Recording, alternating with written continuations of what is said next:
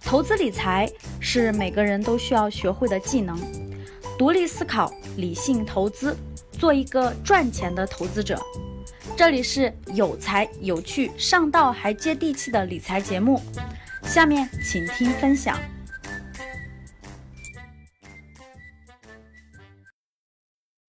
昨天的一个新闻，我看到以后呢，有种欲哭无泪的感觉呀。我看好的菜又被别人抢走了。我看好的什么菜呢？链家二手房交易的最大的平台被谁抢走了呢？被万科抢走了。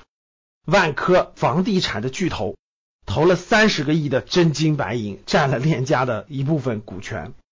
链家呀，各位，我相当看好。为什么看好呢？我问大家一个非常重要的问题。你家附近有链家的门店吗？我相信有的城市有，而且很多；有的城市可能不一定多。但是你知道吗？在北上广深这样的城市，特别是北京这样的城市，我做过一个初步的调查，链家能占到北京二手房销售份额的百分之七十左右，这是我调研的一个结果。我问大家一个关键的问题啊。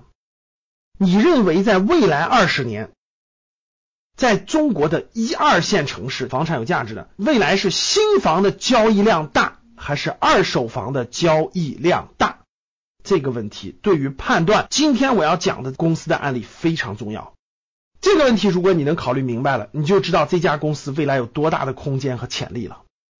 链家这个公司，它的商业模式非常清晰，平台型商业模式。怎么讲叫平台型商业模式呢？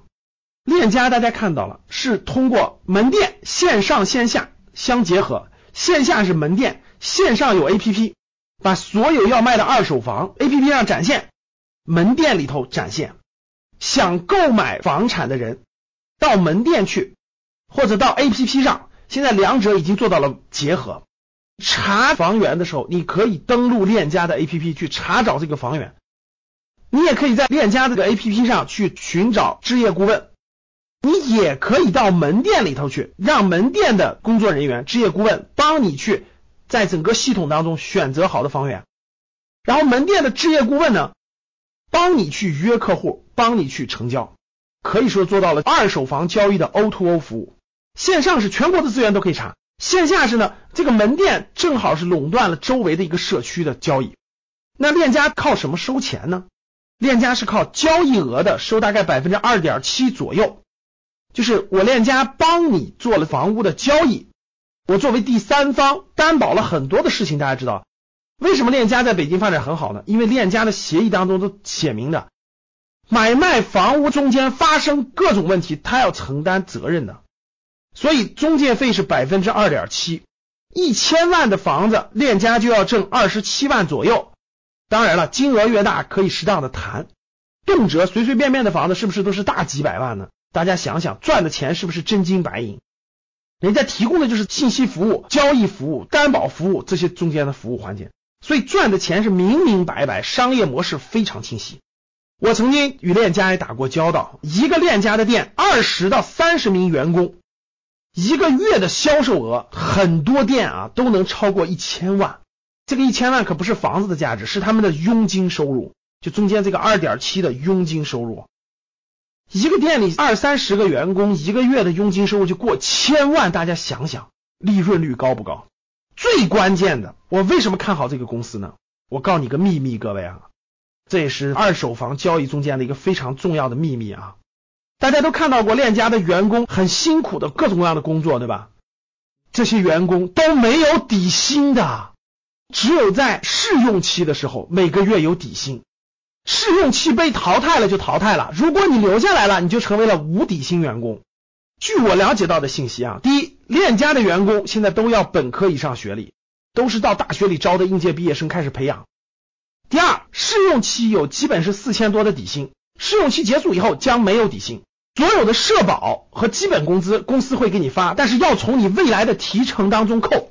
链家的员工其实都在创业，只是链家提供了一个平台，你在这个平台上去创业，自己创造价值，自己不勤奋就没有收入了。如果连续多久没有收入就被淘汰了。我这个链家这个创业的平台不是随随便便你都可以满足可以用的，你必须完成一定的营业额，达到一定程度你才可以用。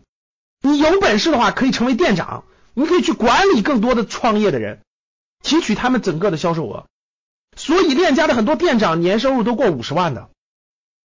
那大家想想，这么多员工都是没有底薪的，都在给自己创业，大家可想而知他努力不努力，他勤奋不勤奋了。反正我看北京的那么多二手房的中介，最努力的是链家的员工。各位想一想，这么多房产经纪人都在自己给自己创业，这干劲足不足？一个公司没上市之前叫做股权投资，上市之后叫做股票投资。这点给大家传达一个知识点啊。那我看好的菜我又投不进去，人家万科抢了。那未来链家上市以后，你觉得这个公司值不值得投资呢？A 老师，我觉得链家挺好的，这个公司，哎，我也通过链家买卖过房子，我觉得挺好的，我觉得值得投资。A、B，老师，我觉得链家这公司不值得投资。C，我也不知道，还拿不准，不懂，继续分析，继续观摩，没问题。A、B、C，希望你跟我互动。好的，各位。本期节目到此结束。如果想要学习更多理财知识，提升投资技能，欢迎添加我的微信：幺八七二幺五七七二四七，还将有机会获取更多的学习资料哦。订阅我的专辑，更多精彩内容等着你。下期节目我们不见不散。